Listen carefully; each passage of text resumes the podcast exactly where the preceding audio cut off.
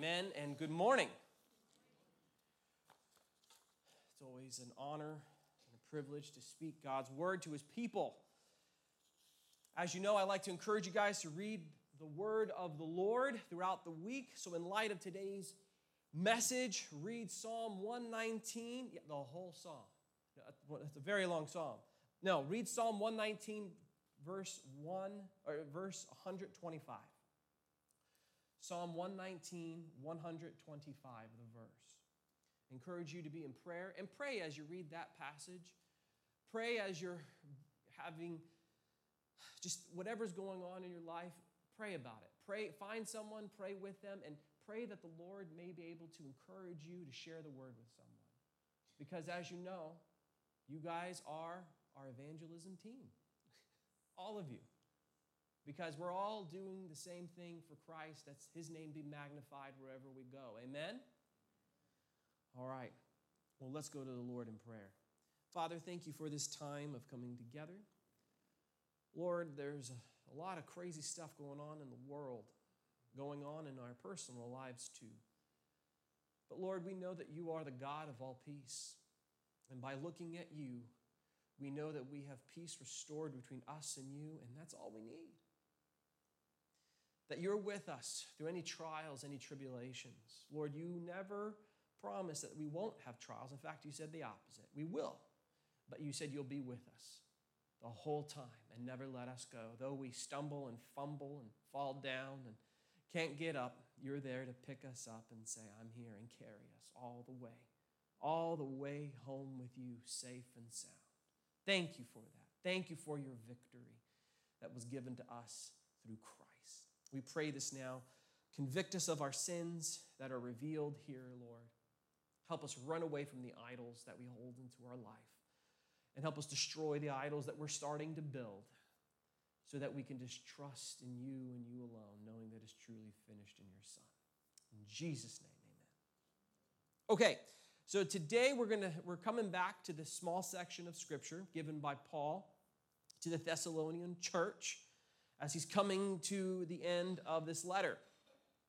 And though, as we will see, these commands here really are, are short, there's a lot of application that we can take and apply to our lives. So, to set up the context quickly as we look at our text of 1 Thessalonians chapter 5, verses 21 through 22, Paul has just stated right before that in verse 20, he says this Do not despise prophecies. And this particular command, then, right, in regards to a direct, divine, infallible revelation that was being given, this verse sets off Paul on this general theme for the church in the next few verses that we're going to cover, that are summed up, as our title says, a call to spiritual discernment. That's our title. Spiritual discernment, a call upon us.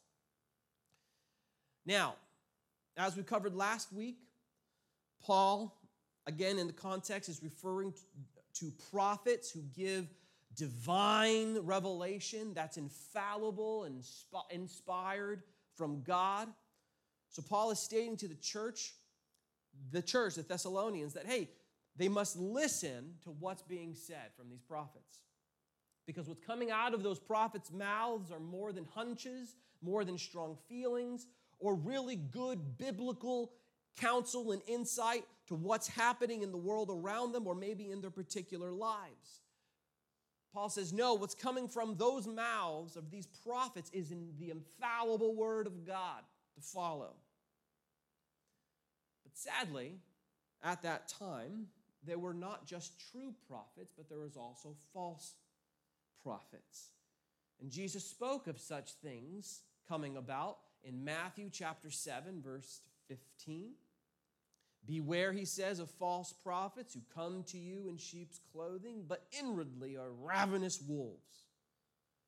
And these false prophets, the goal was not to promote the Lord and his gospel of his freeing grace, to build up and encourage others in Christ in his finished works, but rather these false prophets arise up to speak the devil's lies, to speak false teachings, all under the disguise of the Lord's name.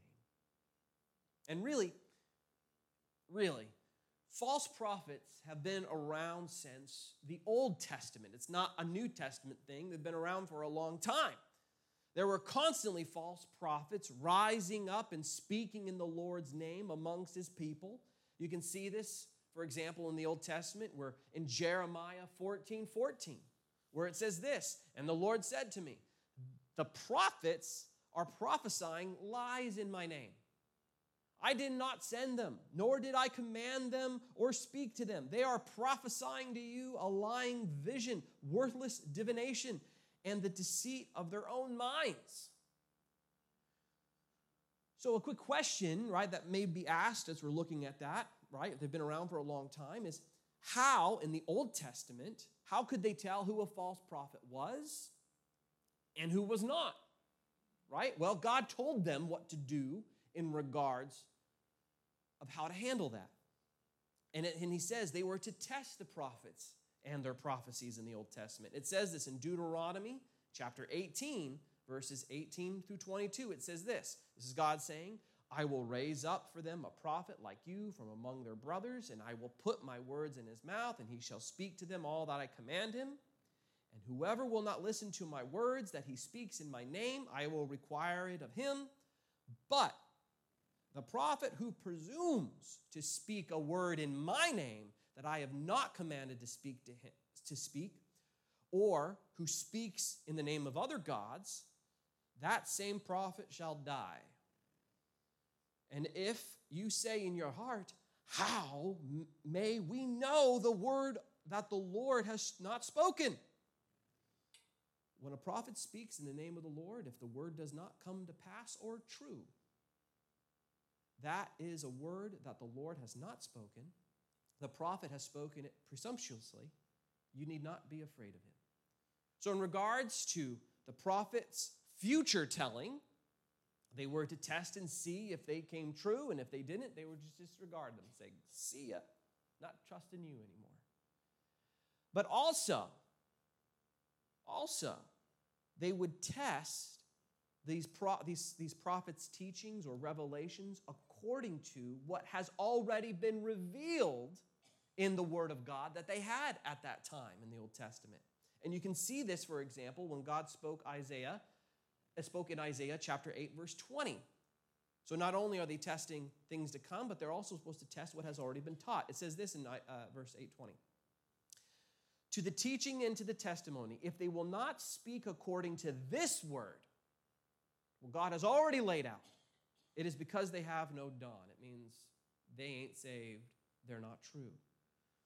So, that's what they did in the Old Testament. So, coming back now to look at our text today, since Paul knew there were false prophets running about, those true ones in the church at that time, well, Paul then says something here that's not new, but says something that falls right in line what God has already been saying about prophets and the old te- uh, and prophets and their prophecies.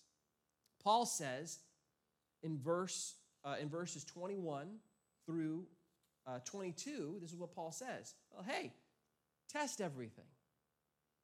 Hold fast to what is good, abstain from every form of evil. So, just like in the Old Testament, they were to test what these prophets were saying, weed out the good ones from the bad ones. So, that's what they were called to do. Test what these people are saying. They might say, okay, well, that's good for the Thessalonians. But how is, that revel- how is that relevant to us in our situation of life? I mean, since we don't have these authoritative, infallible prophets to give us the direct word of God anymore, because we have the full, inspired, infallible revelation of God and His word, we have the complete Bible now. Doesn't that mean we don't have to worry about false prophets rising up amongst God's people since we no longer are looking to the prophets, but we're looking to the Bible now for His Word? I mean, if they show up, can't we just simply say, sorry, man, we got the completed Word of God to speak to us now. You can't fool us. We don't need you. I mean, it says in Jude chapter 1, verse 3, it says, Beloved, Although I was eager to write to you about our common salvation, I found it necessary to write appealing to you to contend for the faith that was once for all delivered to the saints. So, since we have the complete Christian faith now, anyone trying to come along and add his word to God would be easily to spot out and call out, right? Well, I'm here to tell you that's simply not as easy as it may seem. Because it's sadly not true. Because we do have many other religions calling themselves Christians that are really cults. False Christians, false Christian religions that claim to be of Christ. And they have their prophets, false prophets, that arise who speak in the name of God and add to the infallible word of God with their own books or take away from the infallible word of God, saying that the Bible is corrupted and they're the ones who give the true words of God now. And there's also supposed Christians who claim certain infallible visions of the future events that end up not happening at all. And then they come up with excuses to say why it didn't come to pass. But they're still a prophet because God told them now something new, something else. God changed his mind, if you will. But really, they're just a false prophet. So, no, even though there are no longer authoritative second in command of the church prophets, as 1 Corinthians chapter 12, verse 28 says, God has appointed first the apostles and second the prophet, second prophets even though the true prophets who declare the infallible truth or declare future events are no longer around, like the apostles are not. Sadly, false prophets, just like has always been since the Old Testament, will still rise up to lead people astray and try to lead God's people astray. Just as Jesus said in Matthew 24 24. For false Christs, we haven't even covered that. That's another thing to look at false prophets will arise and perform great signs and wonders so as to lead astray, if possible, even the elect.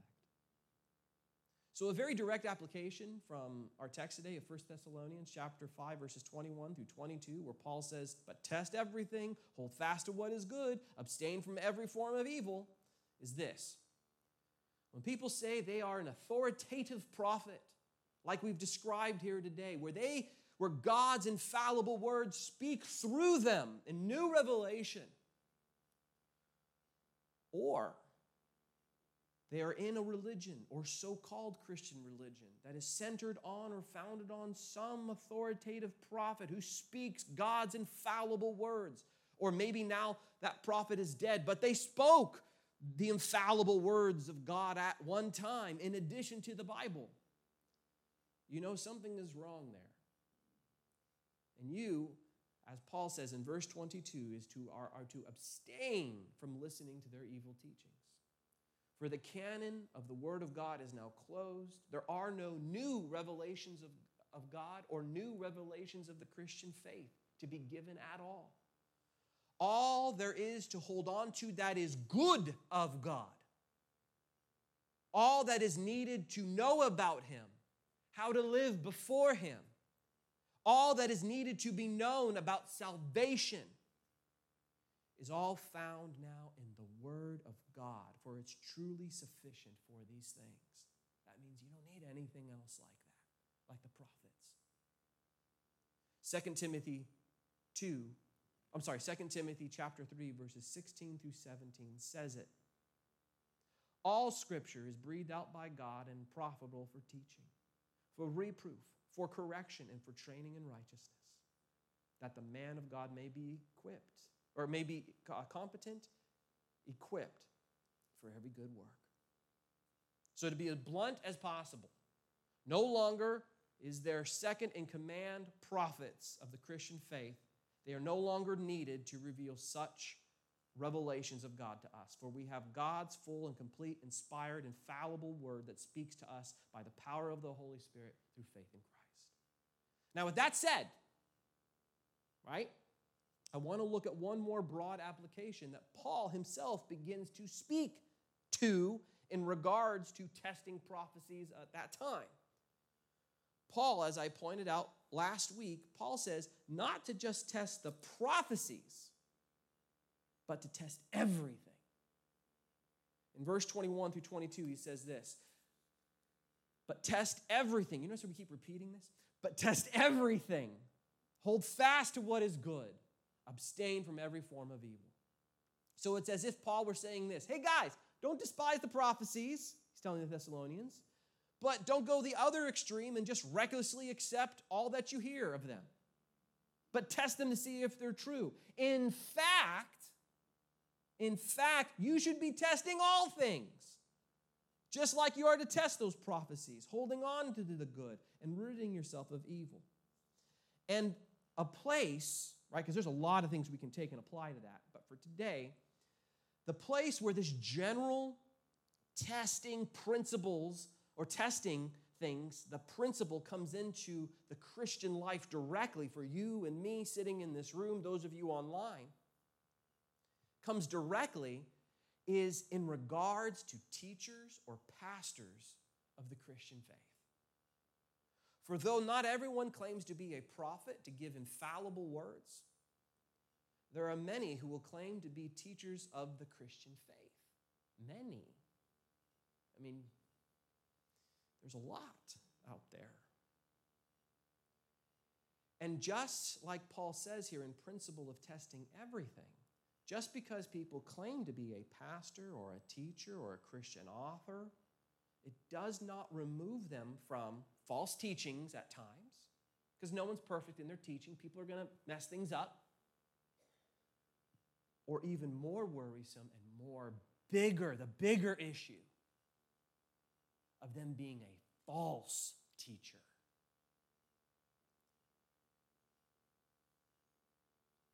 So, no matter, so think of it this way no matter if they may have a huge following, if they're very likable, if they're very put together, down to earth, approachable, seemingly very smart, Paul, in principle, here says, You are not to take what anyone teaches or insights they give to the, the Christian faith unguarded. But we are to test what's being said. Paul here is saying to the Thessalonians, as with us, you collectively all should test what you're being taught of the Christian faith. Whether, whether I mean, I'll put myself, whether by me, from this pulpit, don't just take what I say, like, oh yeah, Jonathan said it. No. Whether by me or any other teacher in this church, or by or from any Christian or apparent Christian source like a book, a blog, a tweet, a radio program, TV program, stream, whatever. My great grandpa listened to this guy. Don't just take whatever from what anyone says. But you are never just to take anything on face value, but you are to test everything. That's the main principle and the general principle of what Paul is saying here. Hold on to the true stuff, abstain from the bad, evil stuff. Test everything being taught to you. But now the question comes test according to what? Your intellect? Your feelings? Your traditions? Your background? Well, if you go forward to the book of Second Thessalonians, People were causing problems within the church of Thessalonica. They were causing problems with teachings and doctrines. So, how does Paul combat this? Well, he says to hold fast what has been written to them in the letters they already had. He says in Second Thessalonians chapter 2 verse 15. So then brothers stand firm and hold to the, to the traditions that you were taught by us either by our spoken word or by our letter. The implication then is that the testing is to test everything being taught to you by the Word of God. Just like God had already commanded his people in the Old Testament, in Isaiah, in the Isaiah passage that we read earlier, but we're going to read it again. Isaiah 8:20 says, "To the teaching and to the testimony, if they will not speak according to this word, it is because they have no dawn. You are to test what's being taught by the written word. The very Bible you have in your hand or digitally we are to be like the group in Acts 17 11, where it says that though Paul, an apostle, brought them the gospel message, they were still, they still tested what he said by the word of God. It says in Acts 17 11, now these Jews were more noble than those in Thessalonica. They received the words with all eagerness, examining the scriptures once, twice, when they felt like it, when they thought something was up. No, daily to see if these things were true, constantly. So, what this means for you then is that you are to always look out for things that are in direct contrast with the Word of God. For example, if any Christian leader or Christian teaches that it is perfectly okay to be sexually promiscuous, it is perfectly okay to be jealous, perfectly okay to get drunk, and so on and so on. You should say, hey, wait a minute. That contradicts directly what God says in Galatians chapter 5, verses 19 to 21, where it says, Now the works of the flesh are evident sexual immorality, impurity, sensuality, idolatry, sorcery, enmity, strife, jealousy, fits of anger, rivalry, dissensions, divisions, envy, drunkenness, orgies, and things like these. I warn you, as I warned you before, that those who do such things will not inherit the kingdom of God. Blunt things like that, we are called to always be on the lookout for. Always. Or we're also called to be on the lookout for false doctrines that are being taught. Great example saying that Jesus was not truly God, or saying there's no such thing as God being a Trinity. I'm not saying people have to have it figured out, but saying there's no such thing as that. You should say, wait a minute, hold up. Titus chapter 2, verse 3, uh, verse 13 says Jesus is God. It says in Titus chapter 2, verse 13, waiting for our blessed hope, the appearing of the glory of our great God and Savior, Jesus Christ. Like, hey, wait a minute, it says it right there. And then you should be able to say, hey, wait a minute, wait a minute. The Bible speaks of God being one, yet God being distinct persons in a lot of places. The Trinity is not a new thing or some made up thing, it's found all over the Bible. Like, for example, in Genesis chapter 1, verses 26 through 27. God, the one God, speaks in reference to his persons.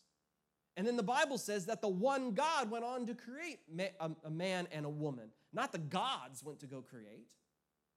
And this only makes sense if God was the Trinity, one and three and three and one. It says, for example, in Genesis chapter 1, verses 26 through 27, and God's and, and, and God, the one God said, Let us. Who's that us? Unless he's three. Three and one, one and three. Let us make man in our, our image. Unless he has weird speaking problems. After our likeness. And let them have dominion over the fish of the sea, over the birds, the heavens, over the livestock, over all the earth, over every creeping thing that creeps on the earth. So the gods, so God, one, created man in his, in his, in his own image. Wait, we went back. To what? Where's that? Uh, one and three, three and one. In his own image, in the image of God, he created them, him, male and female, he created them. You see that? That, only, that, that passage only makes sense if God's a plurality. I don't know how that works, okay? So, how do we know then what real evil teaching is to be on the lookout for. Well, it's the same way that we can know what the good teaching is and to hold fast to. And it's all by the Word of God. That's where we go. But here's the thing not all evil is so easy to pick out. For Satan and his followers don't always come in the nasty, provocative ways he doesn't always want to wear horns and that pitchfork and show up at your door. Actually, that's not what he looks like at all, but for an example. But he can come to you in the smooth, the coaxing, and seemingly righteous ways too. And that is a lot harder to pick out. Because truth mixed with lies, or truth without context, is a very dangerous thing. For example, 2 Corinthians chapter 11 verses 14 through 15 says this, and no wonder for even Satan himself or Satan disguises himself as an angel of light. So it's no surprise if his servants also disguise themselves as servants of wickedness, righteousness. That's a lot harder to pick out because we're dealing with truth now. Not the things that just contradict the truth, right? Like, ah, sleeping around is perfectly fine. That's easy. I can point to that out easily. But the righteousness part.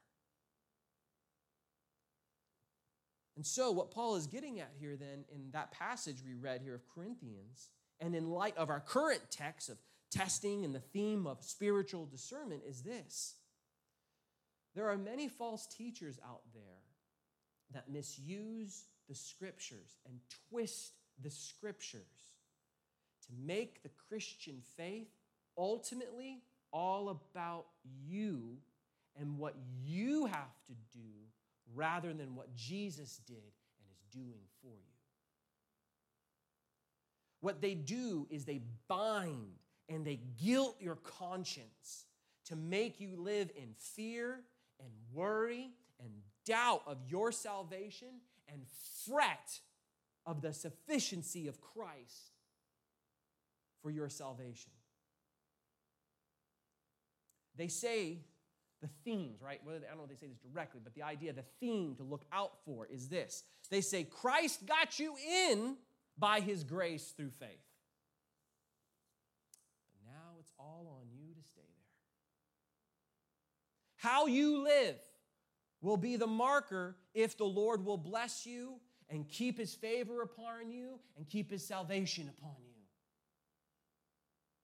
that on Judgment Day, you better be ready to give an account of how you live because if you have not lived a life worthy of Him, that you don't have all these good works to show before Him, they say, Why should I let you in? Well, I've done all this. I lived perfect. I lived, I not perfectly, but I'm pretty good. If you're not like that, but you keep screwing up, well, you, you be out of luck. So you better clean yourself up. You better stop struggling with those sins that pop up. You better be holy now because God commands it. They'll say that. And they'll quote 1 Peter chapter 1 verse 16 where it says, "Hey, God says, since it is written, you shall be holy for I am holy." You better be holy. And then they'll quote Hebrews chapter 12 verse 14, where it says, Strive for peace with everyone and for the holiness without which no one will see the Lord. If you don't have that, if you don't strive for that holiness, making yourself holy, getting being becoming holy, you're not going to make it to heaven. If you have those sins still lingering around, those sins that keep popping up and torturing your mind, if you don't stop them, you won't have the holiness to see the Lord, and you will go straight to hell like everyone else. Nice try. You don't pass go. You don't collect $200. You go to jail. And sadly, they'll use, they'll use the laws and cause pain. You're like, well, I'm doomed because I'm not perfect. I mess up. And sadly, these false teachers then were just, and by the way, that teaching that I was just saying now, these false teachers were always around, just, just like they, they were just like the teachers mentioned in 1 Timothy chapter 1, verses 6 through 8, who misuse God's law. Where it says, certain persons, by swerving from these, have wandered in, away into vain discussion, desiring to be teachers of the law without understanding either what, they're, what they are saying or the things which they make confident assertions. Now we know that the law is good if one uses it lawfully. There's a right way and a wrong way of understanding God's law. There's a way it'll mess you up and just leave you to think, I, I got nothing. See, here's the thing we must read the Bible, hear the Bible, understand all of its teachings in light of Christ and his gospel message of grace, in which the whole Bible is ultimately about. See, Christ came to save sinners who fail him constantly. And the law is now there to expose how much of a sinner we are before him. You know, that's my goal is to expose how, really, how horrible we are. You're, you're not as good as you think. That's the point of the law. So that, not that we'll pick ourselves up by our own bootstraps, but the law is there to expose our sin so that we will turn to Jesus all the more by relying upon His grace and not our works at all. So that we can rest in. Remember, we said strive for that holiness? So that we can rest in the truth, how His, the striving is resting in His holiness, in Christ's holiness, in Christ's righteousness, in Christ's perfection, and trusting that it is His. All of that that has been attributed to us now by faith in Him alone that's just given by faith and not how we live before Him. And by doing so, by, by relying upon Christ all by faith,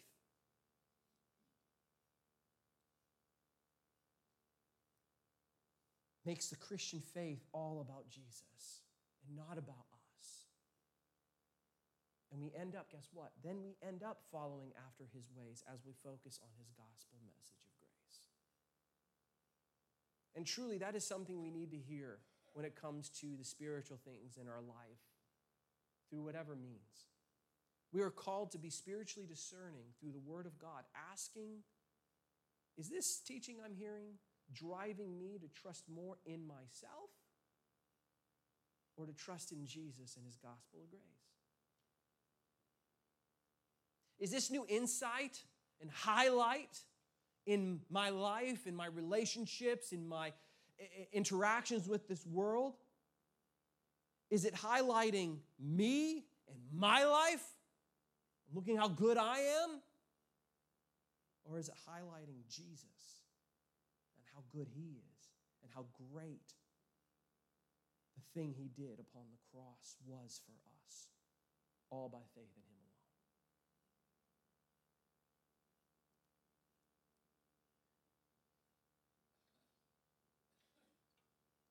And here's the wonder of the gospel. You ready? It Gets me giddy inside why it's so good. Because I'm a sinner. Whew. Because even with the call to be spiritually discerning, that's upon all of you here in this room, all Christians, guess what? We're going to get things wrong. We're going to miss it. We're not going to be able to pick out everything. We're going to hold on to things that are wrong. But praise be to God that Christ has done all the discerning, all the discernment that is necessary for us. All the discernment to make us have right relation with God. He did it all by faith in Him. For you and me. He was able to discern all the lies for us in our place and hold on to the good. For example, you read that in Matthew chapter 4, verses 5 through 7. It says this this is dealing Jesus and his temptation, one of the temptations. Jesus was tempted all his life. Then the devil took him to the holy city and set him on the pinnacle of the temple and said to him, If you are the Son of God, throw yourself down, for it is written, truth without context. He will command his angels concerning you and on the other hands, they will bear you up, lest you strike your foot against a stone. Jesus said to him, Again, it is written, You shall not put the Lord your God to the test, because he understood the greater context. See, Jesus saw right through it all, and he passed the test for you and me, all by faith in him alone. So we stand righteous before God, in whom he's fully pleased, all because of Jesus. He lived the life we couldn't live, church, and he died the death that we deserve, and he came back to life to give what we could not earn. It's truly finished in Christ. So I'm going to call the deacons to come up if you'd like to pray with them. And if you don't know Jesus today, I invite you to come and know him. And if you have made a decision, say, you know what, I need that, I need Jesus, well, come up and tell us.